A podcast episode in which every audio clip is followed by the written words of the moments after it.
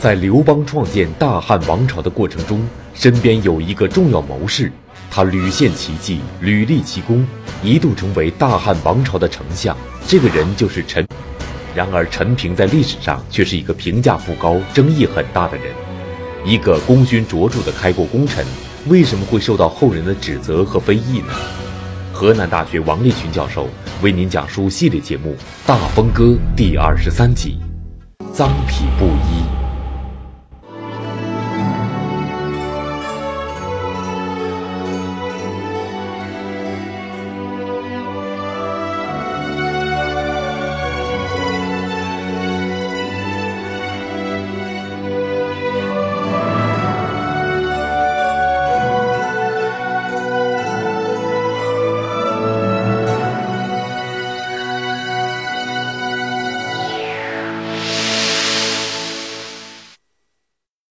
陈平是西汉王朝的开国功臣，自从跟随了刘邦，陈平将自己的聪明才智发挥到了极致，屡屡帮助刘邦献上重要计谋，在刘邦开创大汉王朝的历史上写下了重重的一笔。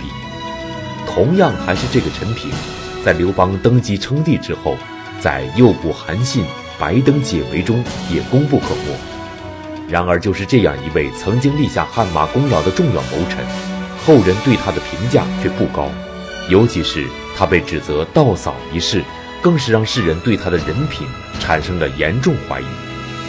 一个功勋卓著的开国功臣，为什么会受到如此多的指责和非议呢？历史上的陈平究竟是怎样一个人？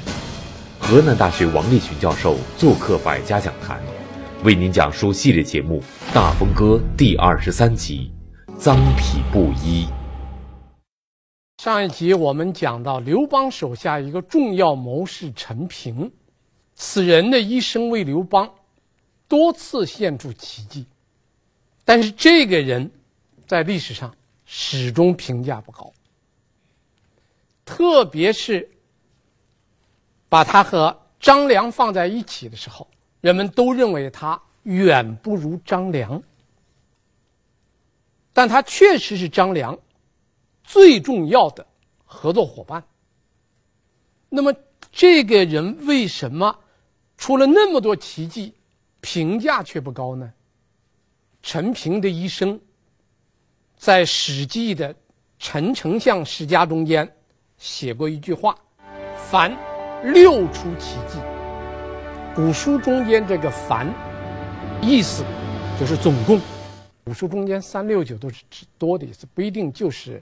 六次，我们现在看《陈丞相世家》，陈平到底出过什么奇迹呢？第一，反间计，这个我们前面讲过。这是在汉王三年，刘邦、项羽在荥阳对峙，刘邦打不过项羽的时候，陈平给他献了反间计，反间计伤了项羽手下的两个人。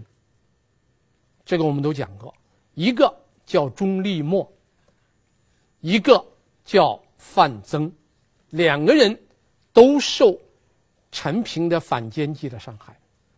钟立墨从此失去了项羽的信任，而范增却是离开了项羽的阵营，回彭城路上发病去死了。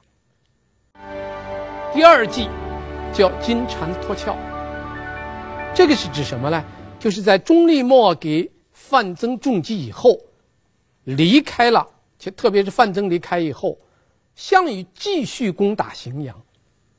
在这个继续攻打的时候，刘邦就吃不住了。最后，荥阳城即将被攻陷的时候，陈平献了一计，这一计就是让。汉军从荥阳的东门放出来两千女子，吸引住楚兵的注意力，然后刘邦给陈平从西门偷偷的溜了。第三计是韩信封王。韩信封王的事情发生在汉王四年，就韩信占领整个齐地后。要求刘邦封他为假齐王，这个我们也讲过。当然，刘邦当时不愿意封，是陈平提醒刘邦，叫刘邦封他为齐王，稳住了韩信。所以韩信最后和刘邦联手灭了项羽，这是第三计。第四计叫调虎离山，这个是指高祖六年，刘邦当了皇帝以后，有人说韩信谋反。所以陈平就献了一个计，让刘邦伪装游云梦，最后是诱捕韩信，抓了韩信。这是这个第四计，第五计是我们没有讲过的，叫白登解围。白登解围是指。高祖七年，也就是高帝七年的时候，刘邦带领三十二万大军和匈奴的主力作战，结果刘邦带着先头部队到达了平城，就今天的山西大同，被匈奴的四十万骑兵所包围。因为刘邦带着先头部队，大部队在后边，导致刘邦在平城被困七天七夜，几乎出不来。最后用了陈平的计，《史记》的《陈丞相世家》有这么几句记载，说高帝用陈平奇计，使单于焉知，为以得开。高帝计出。起计密，事莫得闻。这句话是什么意思呢？说刘邦被围的最紧急的时候，用了陈平的奇计。这个奇计只提了一句话，就陈平出使单于的胭脂，然后匈奴的单于把这个合围的包围圈开了个口子，刘邦出来了。但是这个计。非常秘密，没有人知道。这就是白登解围，所以我们不知道它是什么计，只好叙述这是白登解围。但是《史记》写的很清楚，高帝用陈平奇计，说这是个奇计。我们今天看《史记》的话，有两处记载，第一处是《史记》的《匈奴列传》。《匈奴列传》记载了这件事情是什么计呢？说了两点，第一点叫收买胭脂，啊，第二点叫同伙未到。由于这两个原因，匈奴的单于网开一面，放了刘邦。什么叫收买单于？呃，这个胭脂呢？就是。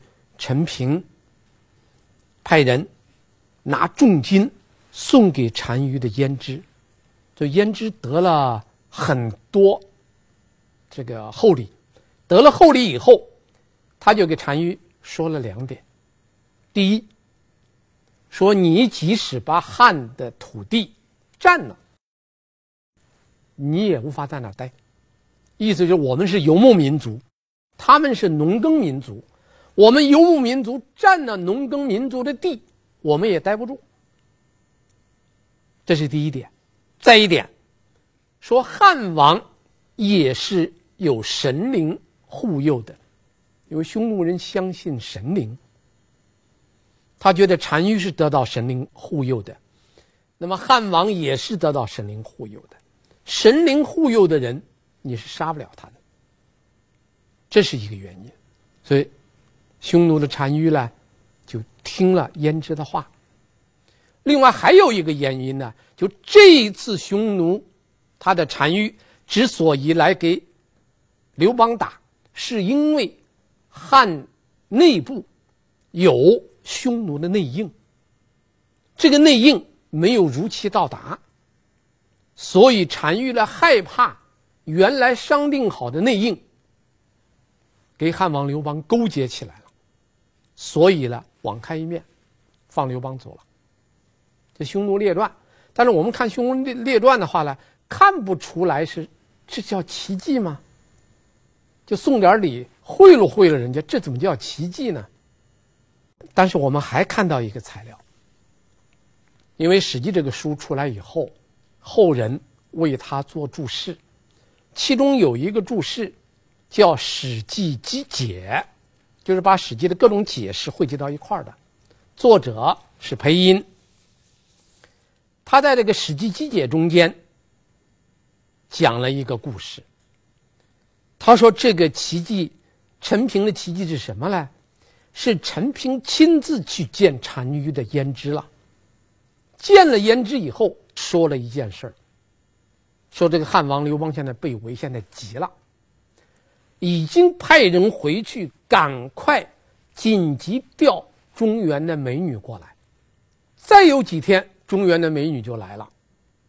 等到中原的美女一来，汉王刘邦把那个美女一献给单于，你这个胭脂就完了。中原的美女可比你这个胭脂要漂亮的多，所以你现在趁着中原的美女没有来。赶快放汉王走！如果刘邦逃了，他绝不会再献了。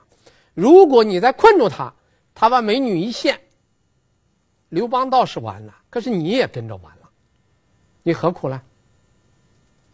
所以胭脂一听有道理呀、那趁着现在汉族的美女没有来，赶快放人家走。这是两说，《史记》的《匈奴列传》讲了一种说法。裴殷的《史记集解》又提这种说法，哪一个是奇迹呢？好像后一说有点道理，啊，有点像奇迹，而且呢，还也比较符合那个原文，说这个这件事儿，史记不好写。你说这个记，因为我们刚才看陈丞相世家说“起记密，事莫得闻”，就这个记呢。拿不到桌面上说，堂堂大汉的皇帝怎么解围呢？就靠这个办法解围。如果写在写出来写到历史上，太掉价啊，太掉价，到这个份儿上来了，拿汉朝的美女吓人家的胭脂，把人家的胭脂吓住了，你逃出来了，这没法写，写出来太掉份儿。所以，这可能是陈平的奇迹之一。这些奇谋，我们今天考虑一下，这些奇谋哪一些是关系到国家的大事的呢？反间计，反间计，离间钟离墨很成功。离间范增，我过去讲过，离间范增那个计谋很不高明，就是。项羽派的使者来了，先弄上好的，然后再撤掉换成那个差的。这种计谋要是骗了楚国的使者，再骗了项羽的话，那只能说使者太蠢，项羽太笨，不能说陈平有多高明。啊，这个反间计，特别是离间范增这个计，并不算高明。啊，说奇计，可能有点儿。太高了。另外，陈丞相世家讲那个金蝉脱壳，就是刘邦出逃那件事儿，说是东门放了两千女人，吸引了楚军的注意力，这是陈丞相世家的记载。如果你对照《项羽本纪》来看，不是那回事儿。这里边少了一个重要人物，叫纪信，也就是在荥阳被围最紧急的时候。纪信自己提出来，他要穿刘邦的衣服，坐刘邦的车，假扮汉王，开东门出来，带了两千女子，然后让刘邦从西门溜出来了。这里有一个重要人物是纪信救主。纪信救主这件事情啊，主要还是纪信，陈平是个辅助的。那么韩信封王呢？韩信封王，我们看《高祖本纪》看得很清楚。韩信封王的时候，是张良给陈平两个人提醒刘邦，不是陈平一个人。张良还有一份呢。最后一个，就是那个调虎离山。调虎离山是抓韩信，这个事儿，张良没有参与，就是陈平一个人的主意。叫不叫奇迹呢？叫，但是这个奇迹隐藏着巨大的风险，因为你这个奇迹不是抓别人的，不是灭秦，也不是灭项，而是要抓韩信的。这里就牵扯了两个大问题，第一个大问题就是韩信是不是谋反了？第二个问题就是说。抓韩信涉及到刘邦和一批开国功臣的关系问题，这不是一般的小问题。陈平是没有调查，他也没有问韩信是不是谋反，也没有替韩信去辩解，就出了一个伪游云梦、诱捕韩信的计谋。这个计谋倒是实行了，韩信也抓了。韩信的被抓，恰恰说明韩信没有谋反。韩信要谋反的话，陈平让刘邦伪游云梦走到陈，刚好挨着韩信的楚国。那么韩信如果真谋反，派兵偷袭这个地方，一下把刘邦就抓住了。我们再从看刘邦以后的评判来看，只要是证据确凿的谋反的。刘邦一律是杀，韩信最后是押解到京城以后，由楚王降为淮阴侯，说明此人确实未反。那么一个人没有谋反，陈平献了这么一个计，这叫什么？这叫罪加无辜，把一个罪加在一个无辜人的身上。说陈平这个奇谋还是很有问题的啊，所以陈平所有这些计谋，如果我们把它概括一下，八个字，叫机变有余，深谋不足。陈平在灵活多变上，谁也赶不上他，反应非常快，但是深谋远虑太少了。他给刘邦带来的灾难是无穷尽的，所以这个人他自己也知道。陈平自己给自己有一个评价，他说：“我这个人多阴谋。”陈平自己说：“我有很多阴谋，所以我积了很多阴祸。”连刘邦临死之前在交代谁做丞相的时候，对陈平有两句话评价。叫陈平智有余，然难以独任。陈平智慧有余，但是难以独挑大梁，说明刘邦对他有欣赏的一面，同时对他还有看法。后世对他的评价不高，主要是两点。第一点叫。盗扫受荆，这个我们上一集讲过。盗扫之事呢，我们这儿要做一些解释。第二件事，就是这个人过于圆滑。我们先讲盗扫受金的事。这个盗扫受金这个事儿是从哪儿出来的呢？是《史记》的陈丞相世家有这么一段记载：将侯灌婴等闲谗陈平曰。平虽美丈夫，如冠玉耳，其中未必有也。臣闻平居家时，盗其扫。有这段记载。这是陈平刚刚投奔刘邦时候，刘邦重用他，结果惹得绛侯周勃给灌婴两个人很不忿儿，就给刘邦提意见。说陈平尽管长得像一个美玉一样漂亮，但是这个人未必有才。我还听说他在家的时候盗其嫂，就盗嫂给他嫂子不明不白，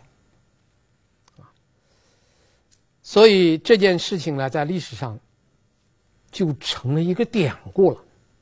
只要一说盗嫂，差不多的人马上想到了，中国历史上提到盗嫂是两个人，一个是陈平，另外还有一个人叫直不疑，两个人都背过盗嫂之名，啊，当然直不疑后来，直不疑那个盗嫂被证明确实是没有那回事儿，人家说直不疑盗嫂，最后直不疑说我没有哥。我连哥都没有，我怎么会盗嫂呢？所以直不疑那个简单，陈平的道嫂，他确实有个哥哥，而且他哥哥呢对他很不错。那么他是不是给他嫂子有一些不明不白呢？我们可以看一看记载啊，《陈清向世家》记载，陈平有两个嫂子，第一个嫂子呢对陈平不满意，说有属如此，不如无有。说有这么一个好吃懒做的小叔子，还不如没有。结果他哥哥一气之下把这个嫂子给休了。你想想，他这个嫂子对陈平那么恼，他跟陈平会有某种暧昧关系吗？不大可能。啊，因为他这个嫂子特别烦陈平。后来，当那个妇人把自己那个孙女儿，大家知道陈平娶妻了吧？娶了个什么妻子呢？嫁了五次，死了五个老公，把这么一个妇人的孙女娶回来了。当这个妇人让她这个孙女出嫁的时候，他给他这个孙女交代了两句话，说：“你到人家家里头，千万别因为人家家里穷，你就不守礼节了。见到人家的哥哥，你要像对待父亲一样；见到人家的嫂子，要像对待母亲一样。”可见。还有一个嫂子，那么这个嫂子呢，就应当是陈平的哥哥再婚以后的一个嫂子，确实有，啊，那么是不是跟陈平有什么不明不白的关系呢？我们可以做一点推测，啊，第一，我们看司马迁的态度，司马迁在记载这件事情的时候。用了这么一句话，是将侯灌婴等嫌谗陈平，用了一个进谗言的谗。就司马迁说，是有些人对陈平进谗言说的话，他用了一个谗，那说明司马迁认为这个事儿是别人说的谗言。这司马迁对这件事儿是持怀疑态度的。这是第一点。再一点，周勃给灌婴说人家陈平和嫂子不明不白，周勃给灌婴了解陈平吗？周勃是沛县人，灌婴是睢阳，就今天河南的商丘人，而陈平是阳武人，阳武是今天河南的原阳。当然，今天如果走高速的话，这三个地方很快。在古代。交通不发达的时候，这三个地方相距比较远，他们不可能了解陈平，所以周勃跟灌婴是陈文，他俩是听说。第三，我们看跟历史记载是不是相符？第一，看陈平的哥哥怎么看。那么道嫂，道嫂不是盗了陈平的哥哥的妻子吗？他哥哥是如何反应的呢？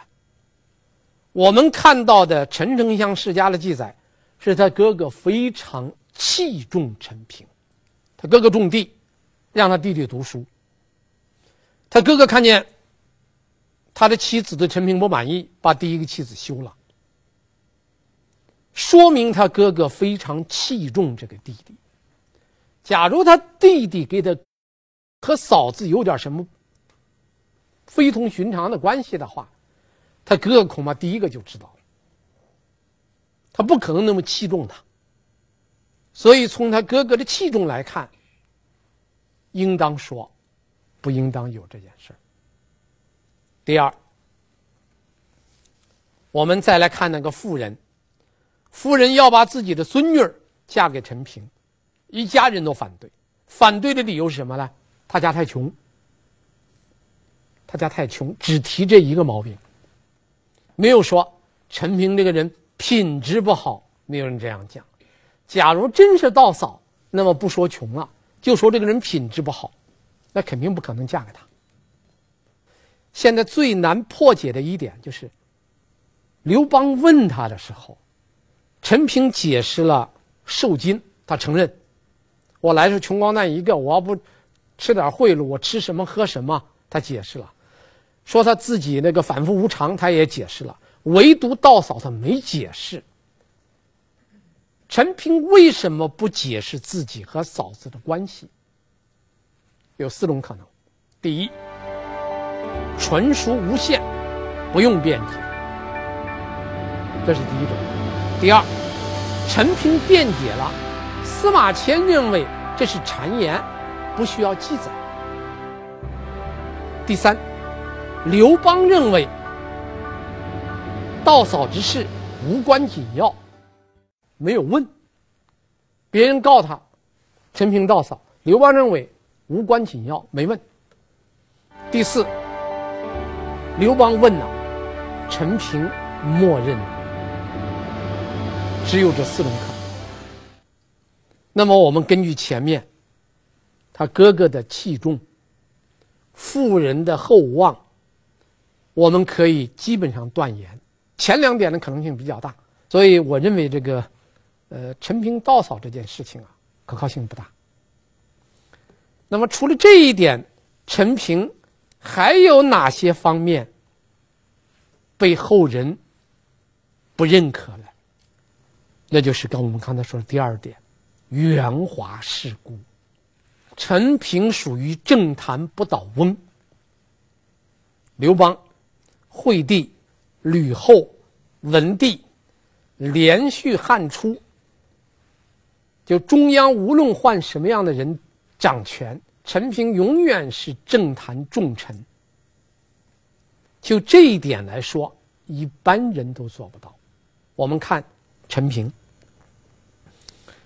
首先能肯定，陈平是个智者，很聪明，洞明世事。善于自保，他的自保的最好的方法，就是他用迎合来达到自保的目的。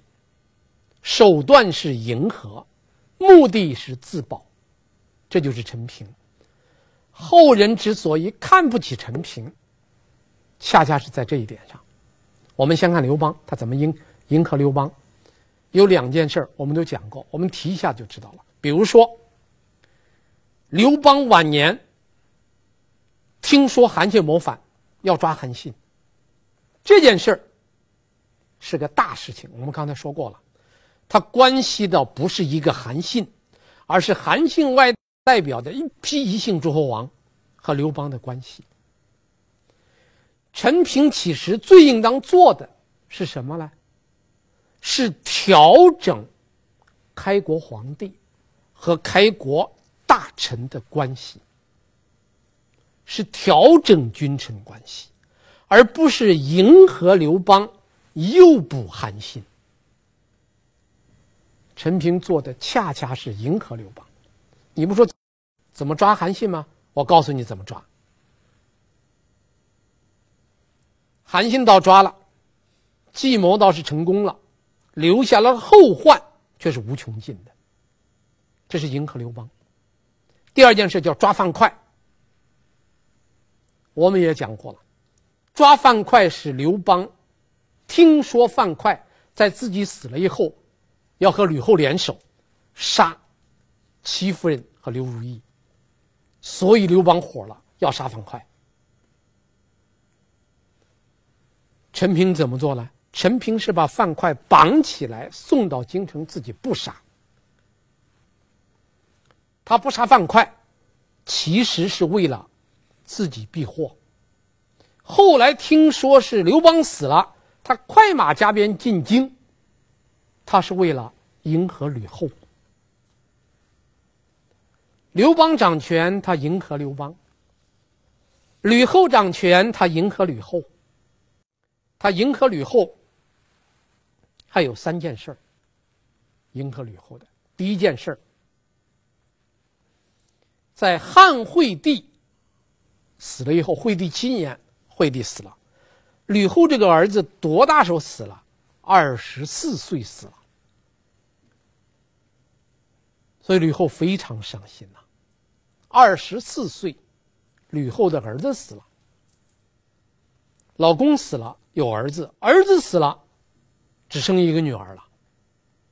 他的女儿又不具备政治上的这种能力，在这种情况下，吕后感到很孤独无援，所以这个时候陈平主动向吕后提议，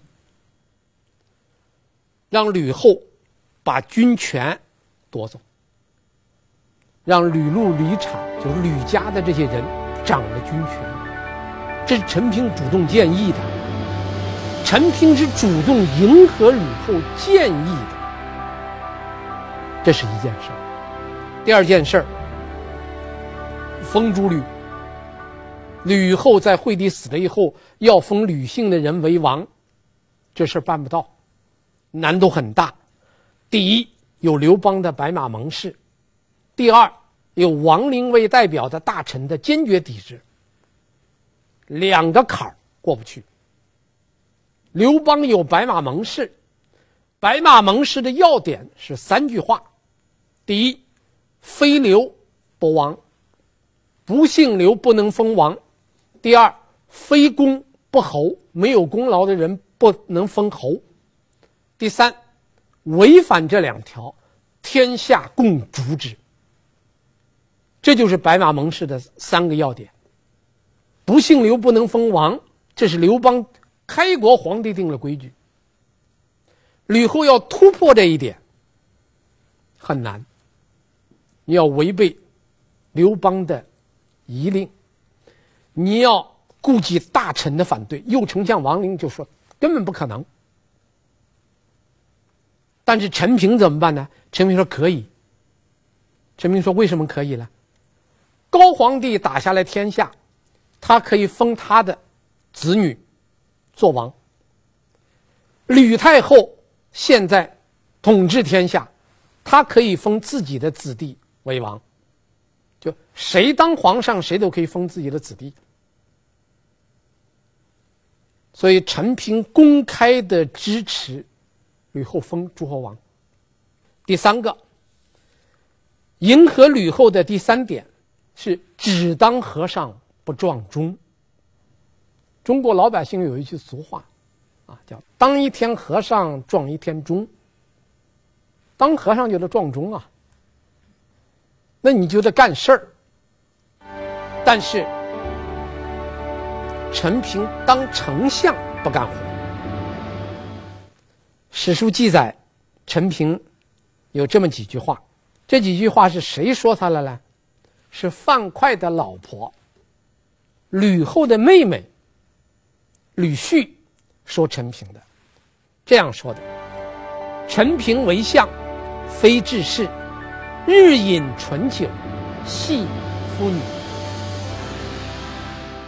就说陈平现在当了丞相以后，什么也不干，每天一是喝酒，二是调戏妇女。丞相就干两件事儿。日饮醇酒，戏妇女。本来吕旭、陈平是想用这一个把陈平扳倒，说这样一做，这样的人能当丞相吗？但是他没有想到，《史记》下面写到吕后听说以后，写了这么两句话：“吕太后闻之，思独喜。”吕后一听说陈平天天是只喝酒，然后是泡女人，然后吕后心里可得意了，很高兴。这个我们讲过了，在这不解释了。从这里我们可以看出来，他为了迎合吕后，解除吕后对他的戒备之心，他不惜以牺牲国事为代价，什么也不干，每天只个喝酒玩女人。这样让吕后满意了。所以陈平应当说，在他的生涯之中，他出了很多奇迹。另外呢，他也做了很多事情，但这个人做事，我们今天看起来，第一，缺乏深谋远虑；第二，为人处事，世故圆滑。所以陈平评价不高。当然，陈平还属于刘邦在高帝六年十二月第一批封的十侯之中。这是高帝六年的十二月，刘邦封了十个侯，十二月封了是十个，正月封了十九个，封了十九个侯。就刘邦第二次批量封侯，一下子封了十九个。这十九个中间有两个人很特殊，特别引人注目。那么这两个人是谁？